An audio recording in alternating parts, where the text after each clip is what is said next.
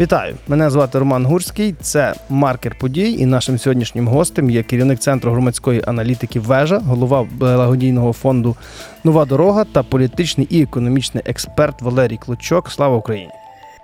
Героям слава вітаю вас, друзі. Сьогодні, до речі, тема, яка от саме зачепить і політику, і економіку, це власне наші стосунки з нашими партнерами, і з тим, зокрема, що нам наразі не мають як давати різного роду фінансову допомогу.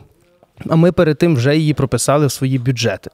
Тобто зараз є така інформація, що швидше за все в нас цієї допомоги не буде як мінімум до е, середини січня. В Євросоюзі блокує її Угорщина і Словаччина, в Америці свої історії. І от питання, власне, таке: виникає дилема у нашої влади, в нашої, в наших політиків, що робити? Є соціалка, яку треба якось фінансувати, і є війна, яку також треба якось фінансувати. Де більше треба, яка з цих галузей, на вашу думку, є більш важливою от в таких нагальних варіантах? Питання правильне, але тут давайте я до того, як нам вирішити проблему. Давайте гіпотетично уявимо, що от нам нема де брати грошей, і скільки Мгм. нам їх треба. От на сьогоднішній момент. Якщо брати офіційну інформацію Мінфіну, нам не вистачає для фінансування бюджету в рамках того, який закладений на наступний рік, приблизно десь 10 плюс мільярдів доларів. Ну, приблизно там 13-14 мільярдів. Цифри трішки різняться, але загалом для розуміння ситуації. Е, Ми маємо бюджет на наступний рік 3,5 трильйона. От половину з нього це вигляді податків. Ще левлячу частину того, що має фінансуватися за рахунок там дотацій різних з інших, ну не дотацій, е, допомоги фінансової, там кредитів. Ми там закриваємо. От дірка в нас приблизно в таких цифрах. Це не критично. У нас резервів Нацбанку більше ніж ця дирка. Тобто, ми в будь-якому випадку можемо закрити ці потреби е, навіть резервами Національного банку України або через облігації, або ну навіть банально, як то робилося в 2022 році, через е, додаткову емісію. Це не приваблива історія для економіки України, але для розуміння ситуації. Ми виконаємо все те, що у нас є. Тепер тут якраз економічні ризики для Угу. України. Перше, це що я сказав від див- від емісії додаткової, тобто друкування грошей банального. Ми отримаємо інфляцію. Це призведе до серйозного там ну підвищення цін. Ну наскільки? Можливо, там 10, 15, 20 відсотків. Ну куди вже дорожче, да, ви скажете? Ну дійсно, це не, не проста історія для України. Бо ми маємо рухатися по тій сходинці, яка вказує підвищення рівня забезпечення і населення, навіть в умовах війни.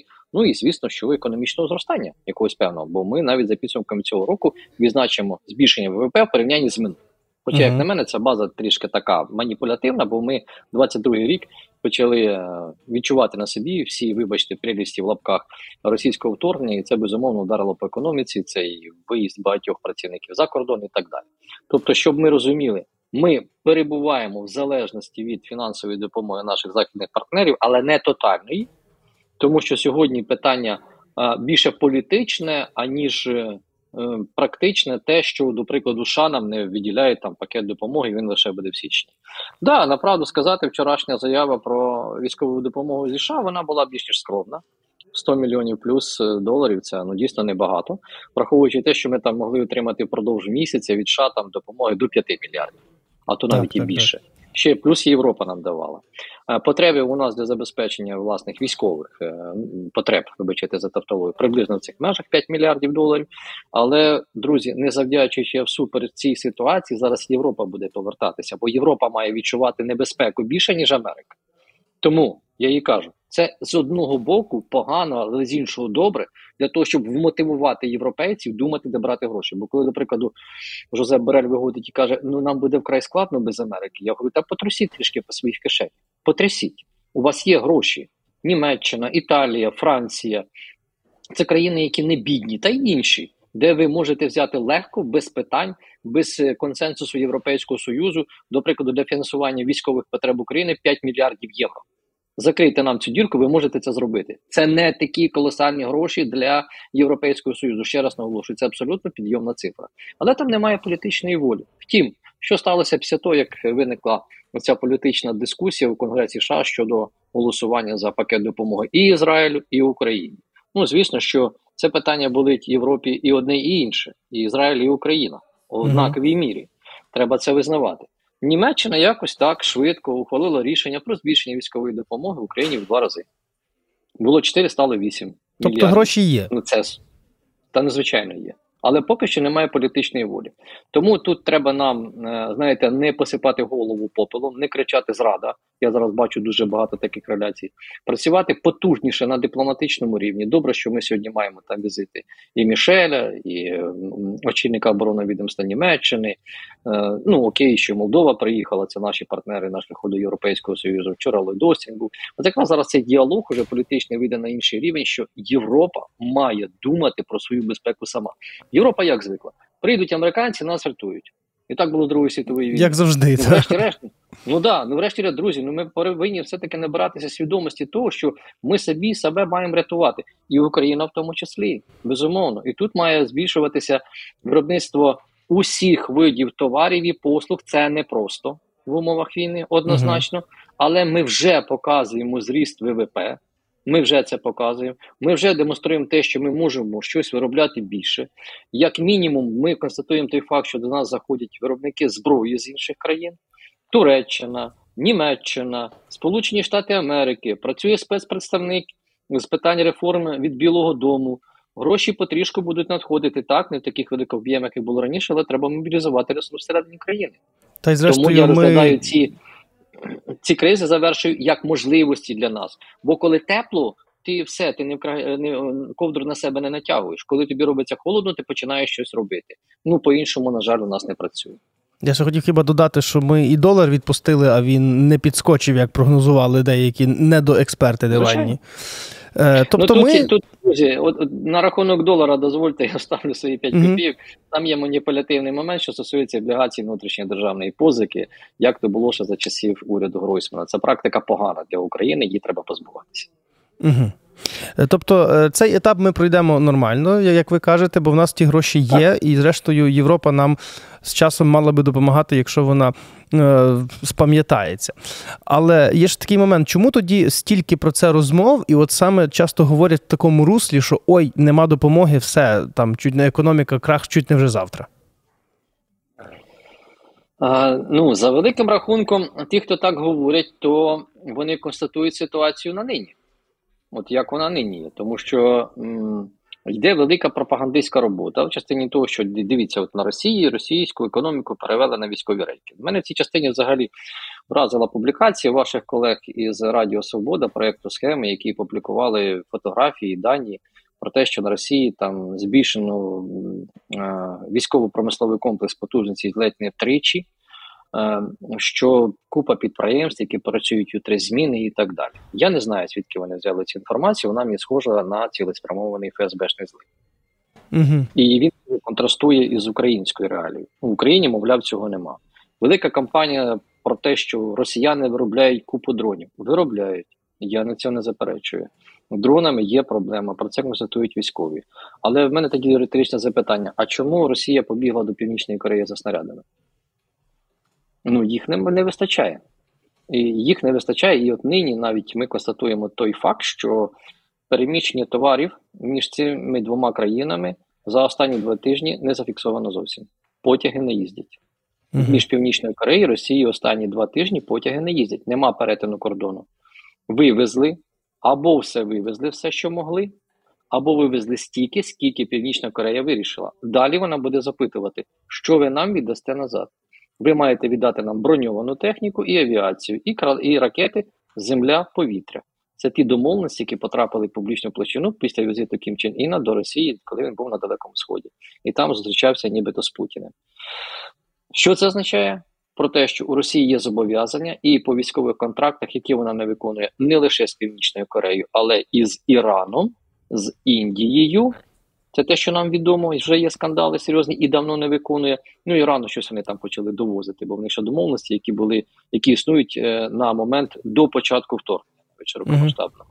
З країнами Африки про це менше говорять, але це факти, ті, які заперечити сьогодні не можна. То що ВПК Росії так потужно переведені на військові рейки? Сумніваюсь, точніше, економіка, сумніваюсь. Схожі проблеми є і в нас, безумовно. І тому треба говорити про те, що ми повинні активніше працювати в цій сфері. Ми повинні, але порівнювати, що ну в Росії вже все супер працює, я не став. Це більше схоже на пропаганду. І mm треба ну, адекватно оцінювати. Втім, знову ж таки, і недооцінювати не можна. Тут треба бути максимально об'єктивним. Бо, до прикладу, та інформація від військових експертів, яким я довіряю, яких я знаю особисто, і на думку яких я можу покладатися, то вона засвідчує про те, що є певні зрушення у Росії, до прикладу, з виробництва безпілотників, шахедів і так далі. Uh -huh. Є. Але що стосується, до прикладу, вироблення ракет і броньованої техніки, ну там повний провал. І ми от не випадково залужний говорить: у нас зараз нові виклики, у нас нова буде війна, і проблема роботи протиповітряної оборони для всього світу вона однакова. Тобто, ППО має боротися не лише з ракетами, балістичними і так далі, але і з дронами. Не випадково зараз запущена програма через військові обласні адміністрації щодо підготовки мобільних груп для знищення шахедів. Це дешевше і ефективніше. Ну, ефективніше або дешевше, дешевше або ефективніше. Ну тут кажуть, палиця в двох кульцях корисна для нас. Тому зараз багато дуже знаєте пропагандистських message-ів про те, що там, мовляв, все good, а в нас все пропало. Добре, з огляду на все, от що ми, ми з вами обговорили, як тут зараз, хоча б на оці два місяці, найкраще і найлогічніше повестись Україні. Питання якому? Економічному, військовому, соціальному? Економічному, економічному. Е, дивіться, у нас була така як е, економіка і от соціалка. Тобто є дилема, е, чи навіть не економіка, а війна і соціалка, все треба фінансувати. Ви кажете, гроші є, але от як з ними тут, як правильно ними розпоряджатися? Я я вважаю, що зараз Кабінет міністрів має вийти з конкретною програмою, переліком законопроєктів, необхідних для перезапуску підприємств е, в Україні. Чому я говорю перезапуску? Тобто максимальне податкове сприяння, сприяння питання ліцензування і так далі, без е, конкретних там назв фірм і так далі, компаній, об'ємів. Це буде чіткий маркер того, що і український виробник, і іноземний інвестор може легко зайти в Україну. Я поки що цього не бачу. Якщо будуть наміри оприлюднені конкретно у вигляді законопроєктів, внесених до Верховної Ради, я думаю, я я переконаний в тому, що вони вже написані. Якщо, наприклад, не кабіном, то окремими депутатами, і це все можна зробити дуже швидко і ефективно. Якщо такий рух крок буде зроблений, то це свідчення того, що є усвідомлення у влади тих викликів, які стоять. Аби все таки, ну знаєте, теза про те, що ми не можемо перейти на військові рейки, мене вона ну дещо ну не влаштовує. Маркером буде який? Який буде маркер? Що ми з вами не донатимо на дрону? Зовсім. Вам просто військові скажуть, друзі, не треба. От я навіть по своєму фонду скажу, потреб менше. От реально я вам відверто скажу, що стосується дронів, потреб менше.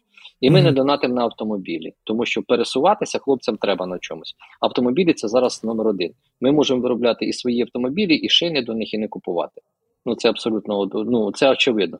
Ну і далі перелік питань можна набирати. Для цього має бути. Ну ми ми станемо маркером, але попередньо така програма від уряду має бути озвучена, але не в не в сенсі якогось там документу програмного, а переліку законопроектів, які аналіз яких нам дасть змогу говорити про те, що та є розуміння і певні кроки відбулися. Бо треба час на ухвалення цих документів, треба підписання президентом і перерозподіл державного бюджету. Хоча, до прикладу, в державному бюджеті чимало грошей передбачено на той же самий. Е, сектор е, виготовлення безпілотних літальних апаратів вони будуть відігравати, як на мене, ключову роль надалі. Зрозуміло, дуже вам дякую за таку змістовну і глибоку розмову. Нагадаю, нашим гостем був керівник центру громадської аналітики Вежа, голова благодійного фонду Нова дорога і політичний та економічний експерт Валерій Клочок. Дякую вам за розмову. Вам дякую, друзі. Навзаєм хай щастить. Слава Україні. Героям слава. Ну і власне ще звернення до наших е, глядачів. Підписуйтесь на наші канали. Це допомагає нам робити якісний україномовний проукраїнський контент. Донатьте на Збройні Сили України на що б не було треба, чи то дрони, чи то автівки. Ну і звичайно, не забувайте, що наша русофобія чи то русопатія ніколи не буде достатньою.